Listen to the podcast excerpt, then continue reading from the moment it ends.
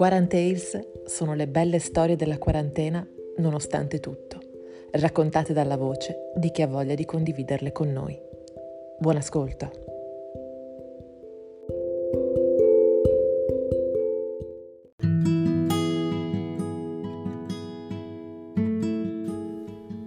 Sono un atleta ed un avventuriero. Spesso mi ritrovo a vivere in mezzo ai boschi con la mia tenda per settimane, eh, se non mesi, in qualche angolo disperso eh, del pianeta, quindi potete ben capire quanto eh, sia stato eh, difficile per me approcciarmi a questa quarantena eh, inizialmente.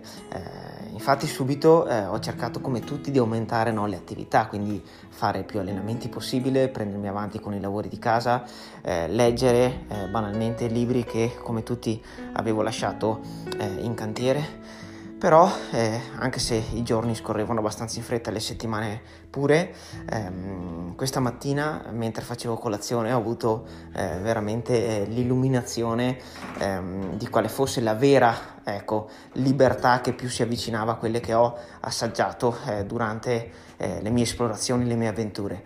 Ed ebbene eh, la libertà più profonda che paradossalmente possiamo assaggiare durante questo stop forzato è proprio riuscire a passare il tempo con la persona o con le persone che amiamo veramente.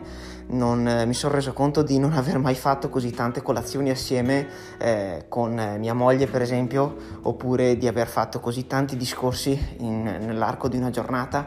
Quindi eh, vivere appieno eh, mia moglie nel mio caso è stato il valore aggiunto eh, di, questo, eh, di, di, questa quarantena, di questo stop.